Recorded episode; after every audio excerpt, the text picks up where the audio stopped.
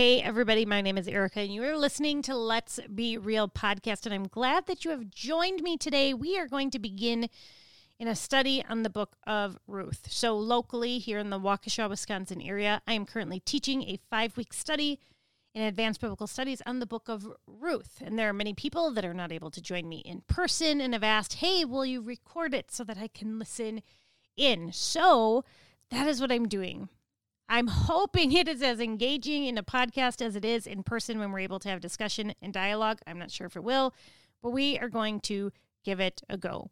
In the show notes, I am going to post and include the slides that I have been using in the class. So feel free to take a look at those, assuming you're not driving while you're listening to your podcast, and feel free to follow along in this study of Ruth. So, week one is a background of information based on verses 1 through 5. We have not gotten very far into this short book of Ruth, but we are just touching on some background information that will hopefully help us add to the understanding of the story as we continue to go through it. I'd like to start out with a quote by the, a man named Daniel Block. Few books of the Bible have captured the imagination of readers and hearers like this book.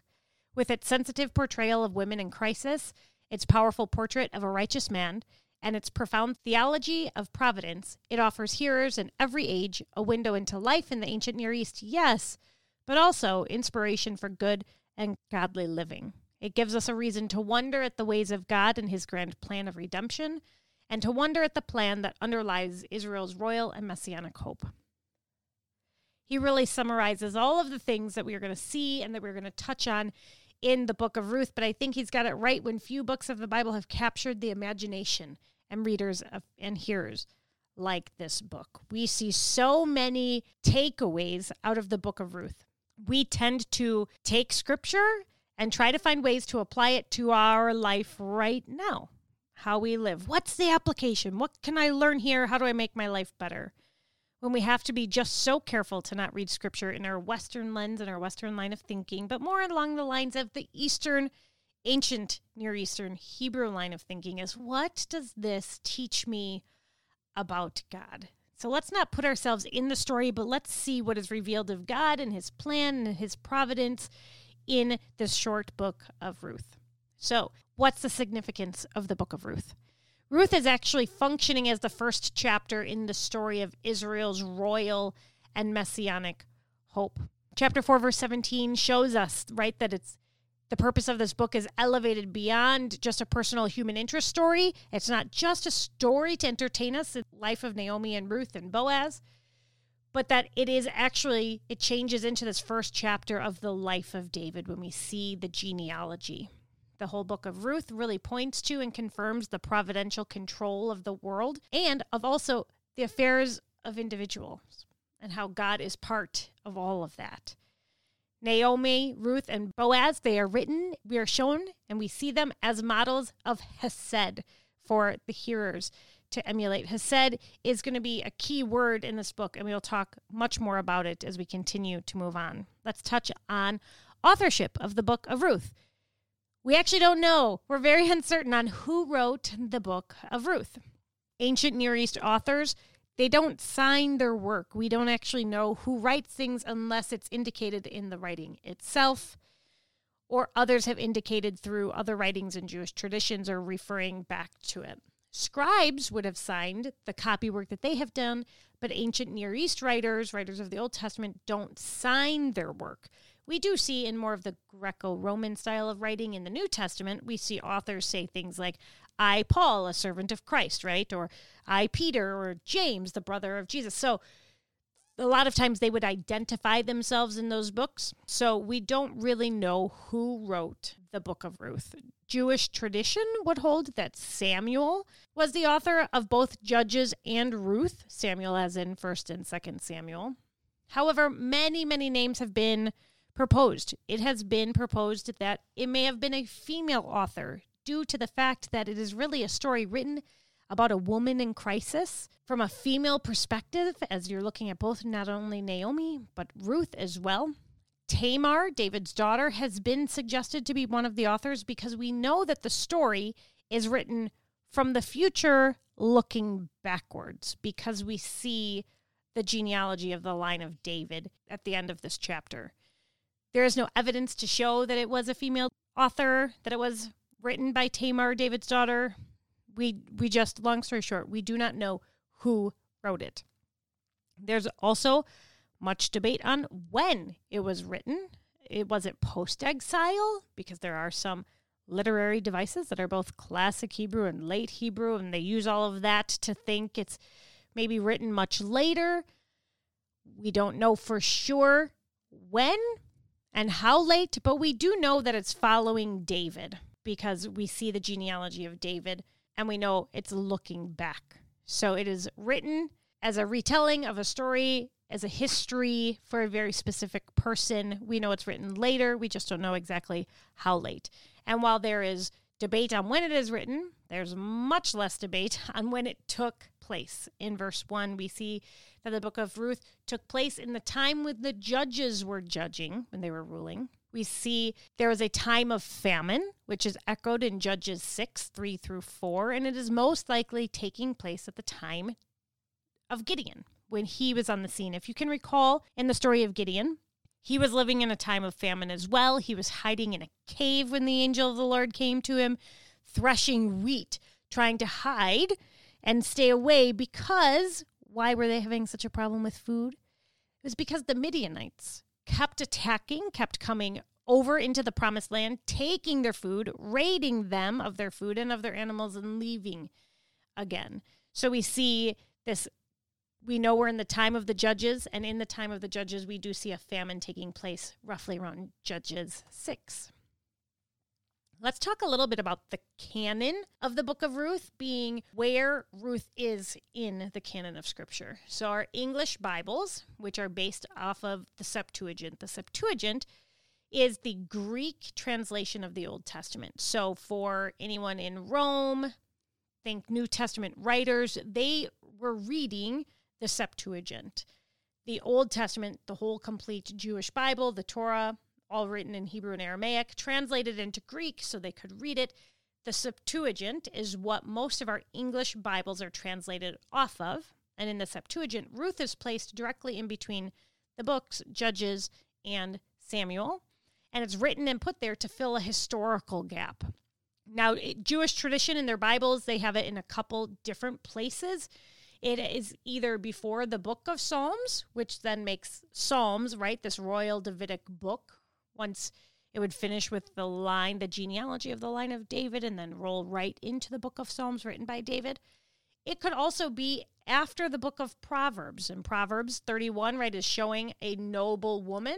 And then it rolls right into the story of Ruth, who is called in the book of Ruth a noble woman. The book of Ruth is one of five megalotes in Scripture. Megalote is a small scroll that is used in worship. In each one of these megalotes, they're associated with one of the festivals in the Hebrew and Jewish religious tradition. And Ruth is actually read aloud. They're all read aloud at these festivals and religious remembrances. And Ruth is read aloud at the festival of Shavuot, could also be called the festival of weeks, and also known as Pentecost, which is coming up in June for us.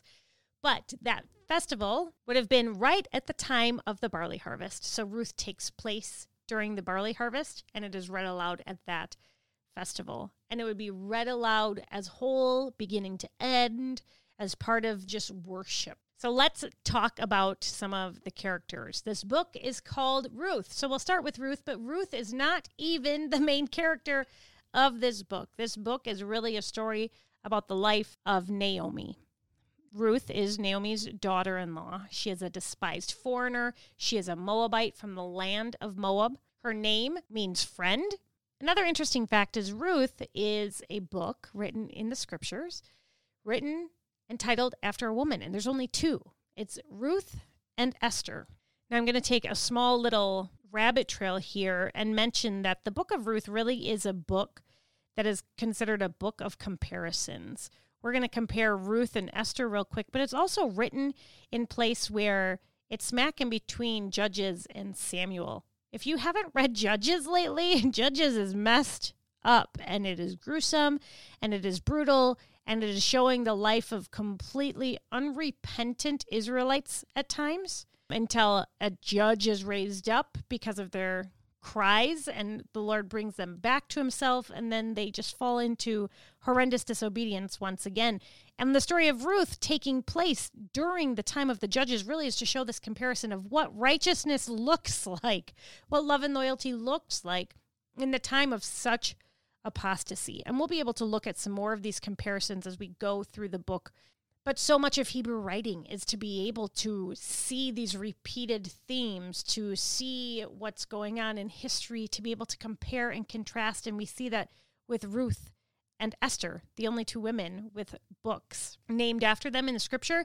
And Ruth is only one of two Gentiles that a book is named after, the other one being Job. But as for Ruth and Esther, some of the comparisons between the two is that we see Ruth is a Gentile among Jews, while Esther is a Jew among Gentiles. Ruth is a daughter of a foreign nation brought into the promised land, while Esther is a daughter of the promised land brought out to a foreign nation. Ruth marries a Jew, Esther marries a Gentile. God is mentioned only a few numbers of times in the book of Ruth by its characters. In the book of Esther, God is mentioned zero times. However, both of these women are women of great faith.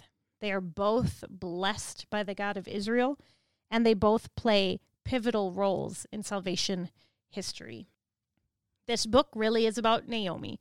Naomi, her name means pleasant, at least in the beginning of the book. We see her leave named Pleasant, and when she comes back, she tells her community, Do not call me Naomi, call me Mara, which means bitter. Her husband Elimelech, his name means my God is king. In the Hebrew culture, names were a big deal. You named your children a name of deep meaning to you and to your family and to your faith. Kind of like Joshua, right? As my God saves. Here we have Elimelech, my God is king. Like names were rich. You would give your children names that were deep and meaningful. So when I mentioned his two sons, Machlon and Chilion, and the fact that their names mean weak and failing, I think it's fair for us to say, and based on literary devices, to acknowledge that that was most likely not their names. Because what parents in a culture where names mean everything are going to name their two sons weak and failing? We believe this is a literary device of the author who probably didn't even know the sons' actual names to describe what's going on, to give a deeper understanding and picture into the story of those who are reading it. We also see Orpah. Her name means stiff necked. Orpah is the daughter in law that does not go back to Bethlehem with Naomi, but returns home. So we see these names of those three characters meaning phrases and terms that describe them as people. And last but not least, to the character of Boaz. A lot of times, Boaz is seen as like one of the main characters. He's like the knight in shining armor, Prince Charming. He is indeed described in chapter 2, verse 1, a man who is a noble man. He is not the main character, and the story is not about him, but he does play a very big role. He represents the wings of God in the later part of chapter 2 when he is taking care of Ruth and Naomi and being a kinsman redeemer. Again, in a book of contrasts, we are seeing a man of righteousness in the time of complete apostasy. We know in Deuteronomy, Moses is giving the law and the rules that people are to follow, to be guided by the Torah as Israelites. And we don't see it happening in the book of Judges a whole lot, but we do see it in the life of Boaz we see him being driven by the Spirit and guided by Torah. Deuteronomy gives rules, gives laws when it comes to gleaning, when it comes to levirate marriage, which we'll talk about in the future, when it talks about kinsman redeemer, what that looks like in the Hebrew culture. Deuteronomy 16:20 says righteousness, only righteousness shall you pursue. Righteousness is what embodied the covenant that Moses is given. And we see that in the life of Boaz. He embodies that righteousness for the king of Israel, for this line of David, and then Josiah later, and that we see it fulfilled perfectly by Jesus, this line of righteousness. We see in Boaz, as well as Naomi and Ruth, glimpses of personal piety. And it's this term, which we'll get very familiar with, this Hebrew word called hesed. It's the key word of this book. Now, the Hebrew language is a pretty word poor language in that they don't have many words and they can mean a lot of things. And one word can have a very deep, full bodied picture to the word. And hesed is one of those words. It's kind of like shalom. Shalom is a word that can be translated peace, but it's a much bigger picture than that. So, hesed, we're really looking at all the positive attributes of God. We're seeing acts of devotion, loving kindness, and these actions that arise from the heart. They go far beyond the requirements of duty or law. We see it in actions of love and covenant faithfulness, in mercy and grace, in kindness and loyalty. This is Hesed. It is this whole big picture. And we see Hesed in the life of Boaz, in Naomi, in Ruth. Hesed is a powerful word, and it's one that we as Gentiles, we need to get to know a little bit because the Old Testament uses it, Scripture uses it often. The word Hesed is used eight times in the book of Ruth. People with Hesed don't act because they're commanded or that they have to. It's an expression of complex passions that really govern their response to God. It is a life of faithfulness and devotion. Interesting note Hesed in plural is Hasadim. This is where we actually get the phrase in Hasidic Jews. The divine quality of Hesed, we see it in not only Boaz, but we see it applied to Ruth, the character outside of the covenant, the Gentile. This is key. We're going to talk about it that there's a Gentile in the line of David. There is a Gentile that is now and described as having Hesed. This is big theological stuff that we'll talk about over the next couple weeks.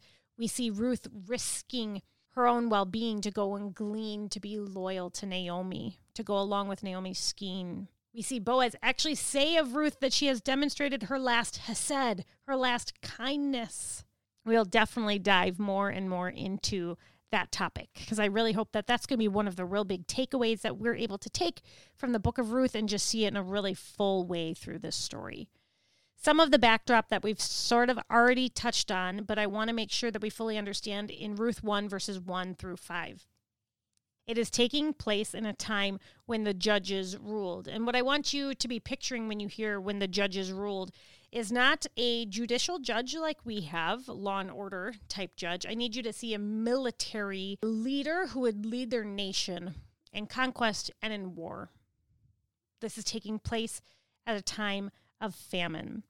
Famine back in Deuteronomy 28 in terms of life in the promised land. There's all of these rules of the law that are given in Deuteronomy, and there are also all of these warnings of potential curses. If you don't obey follow and do these things, there are curses that can befall on you as Israelites in the promised land. And one of those curses could be famine, being used as the judgment of God, as a natural consequence or punishment for disobedience, a judgment that's really used to try to call them back to God. So, what we see here, this famine taking place in Judges, especially in a time where we can see they're very clearly not following the Torah law, it's very reasonable to assume that the famine that they are experiencing is in terms of judgment from God.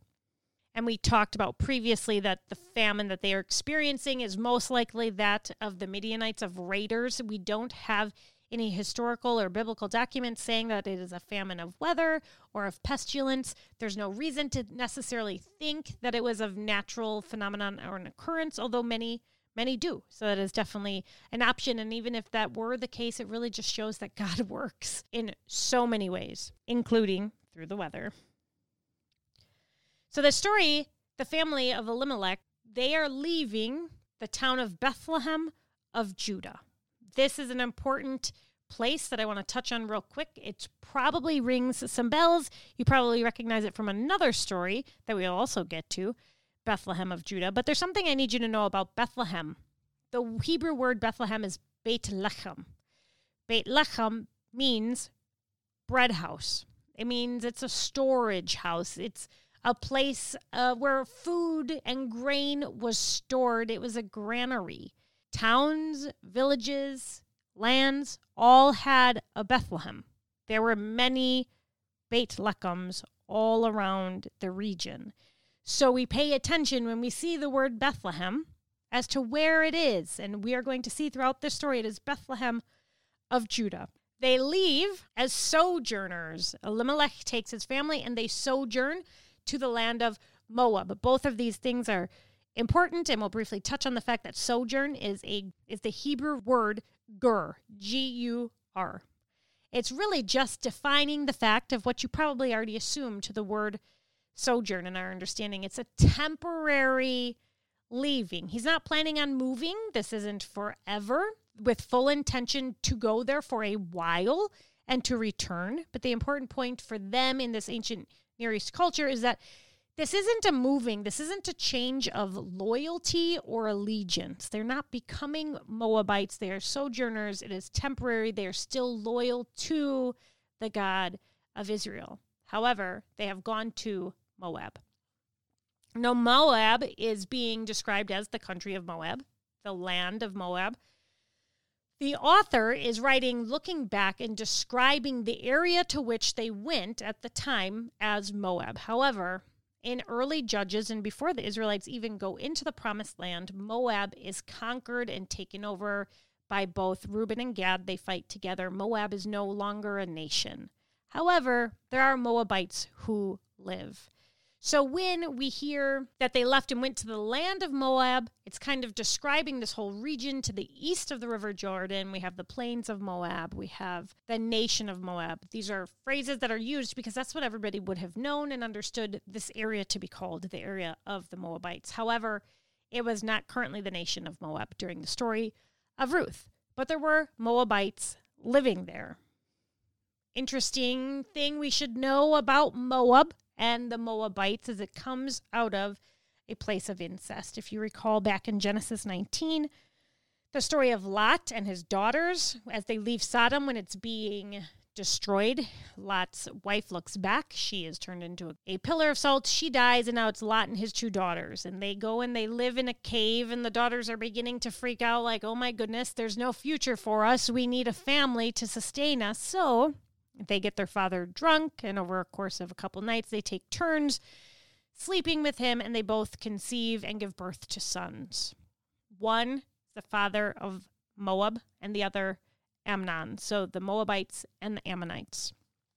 So Moab is a people group. It was a nation built on incest, and it really doesn't get a whole lot better there from there in the land and the people of Moab last word I want to touch on in the beginning, this intro of verses one through five, is the phrase Ephrathites. Elimelech and his family are being described as Ephrathites. A couple things about that word, Ephrathites.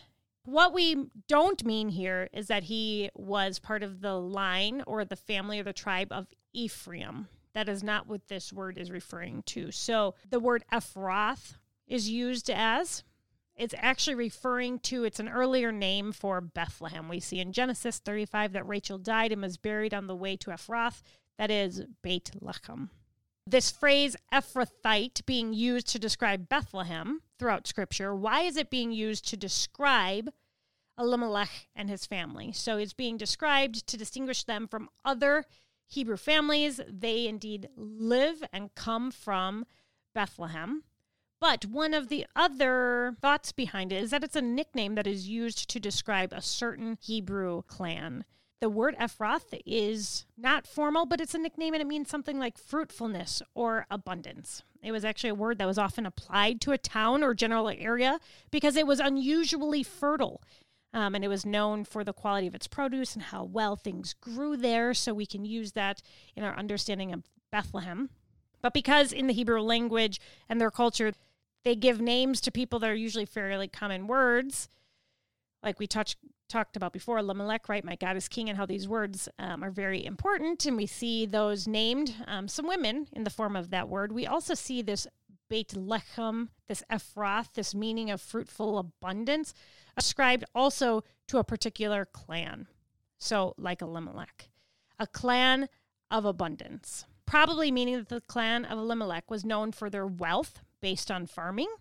So they were given that nickname, and they were known and renowned as the fruitful clan living in Bethlehem. So, just as we might look at a wealthy family in a small town, we would identify Elimelech and his family in that same regard.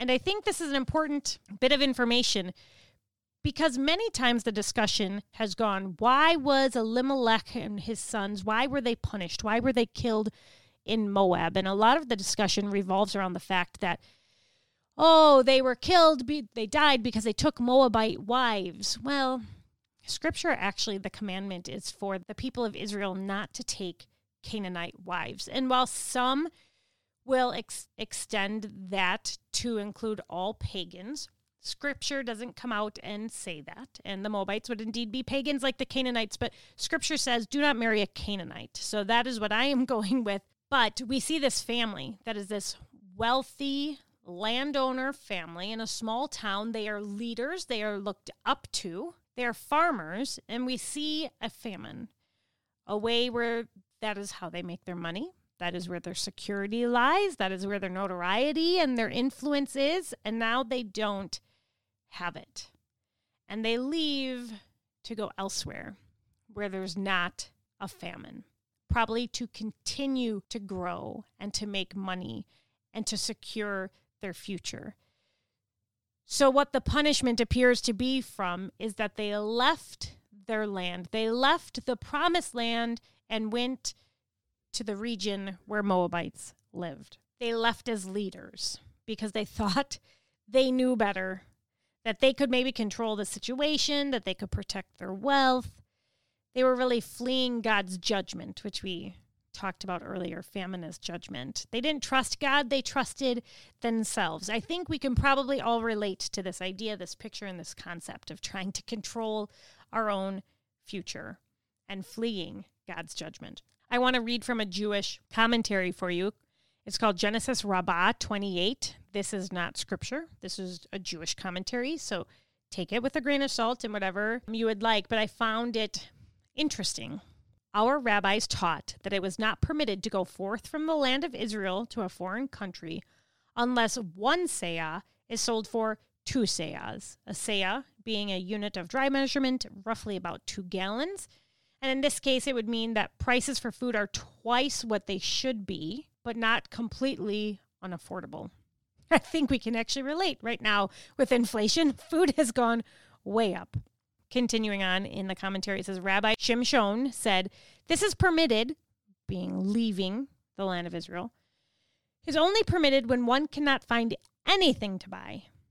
Even when one is able to find something to buy, but even if it is one seah costs a selah, and a selah is a very hard Hebrew word to define, but as it's used here, it means an extensive Bible teaching or it's a profound religious instruction that one literally pays dearly to obtain. So you are paying almost everything to obtain your food.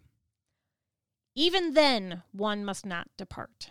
And so said Rabbi Shimon bar Yochai, Elimelech, Machlon, and Chilion were among the notables of their generation, and they were leaders of their generation. Why were they punished? Because they left the land of Israel for a foreign country. So, Jewish tradition, that commentary is pointing out that, hey, there were rules in place that we followed, that you were, when you were allowed to leave the promised land. We have seen others throughout the Old Testament leave the promised land because of famine. And we'll talk about that more next week. But what they're saying is that the family of Elimelech suffered such consequence because they were fleeing God's judgment. It was very clear that you were not to leave. I mean, we do see Gideon with food, with grain in the cave, if this is indeed happening at the time of Gideon. So it's not that there was no food, it's just that it had gotten very expensive and they needed to protect their wealth in their own eyes. So let's quick talk about the purpose of the book of Ruth. I have five for you. One, to provide a genealogical link between the tribe of Judah and David. Two, to show that there was faith and obedience even in the terrible time of apostasy during that book of Judges. Three, to illustrate the concept and to show us a picture of the kinsman redeemer in action. Four, to show that God's grace was not limited to Hebrews, but also could be extended and was extended to Gentiles. And fifth, to establish the superiority of the house of David as a permanent successor to the house of Saul. So after Saul, the first king of Israel, dies, David does not immediately become the king of Israel. So what happens is there's some there's some division and loyalty problems. David becomes the king of Judah, the two southern tribes, while the house of Saul and his son maintain the northern tribes. But this is not completely agreed upon. There's political unrest because of this. So, as the author is looking back and writing the story, it's really to help paint the picture of like, hey, the kingship belongs to the line of David. And here is proof Saul, you're out. David is in. So it's really part of the a bigger political unrest and disagreement that is taking uh, that is going on in the future, and that is part of the purpose of the book of Ruth. And last but not least, the genre of the book of Ruth is it's a drama, and not a drama in that it is a that it's fiction and it's this movie and this story that would be on stage.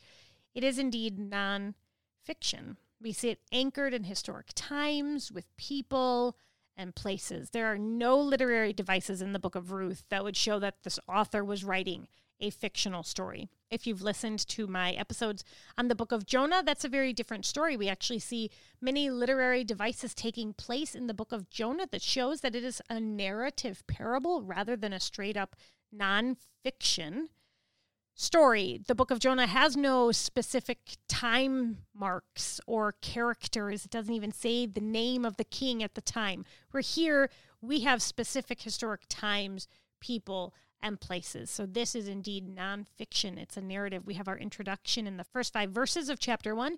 We have a complex narrative account through the rest of 1, 2, 3, and most of 4, and right at the end of 4, verses 18 to 22, we conclude with a genealogy. In this drama kind of setting, we'll look at it as an intro, a conclusion with four acts of a play in between. Act 1, we would see take place in the land of Moab, and this could be called the emptying of Naomi, and more deeply to be seen as something called the crisis for the line, for the line of David right? Act two takes place in the field of Bethlehem. This is Ruth's first encounter with Boaz. This is where we start to see a little bit of a ray of hope for the line of David. Act three takes place at the threshing floor. This is Ruth's second encounter with Boaz. And now we have a little bit of a complication for the line, hence the drama. For in the town of Bethlehem, we see the refilling of Naomi, we see a resolution of the crisis. And then it goes ahead and it closes out with the all important conclusion and genealogy of the line of David. I hope that information just wasn't too boring. I hope you found some interest in it. This is important information to help lay the groundwork as we look at the next four chapters over the next couple of weeks. I hope you'll come back and join me. Follow along as we continue into this important yet small book of Ruth.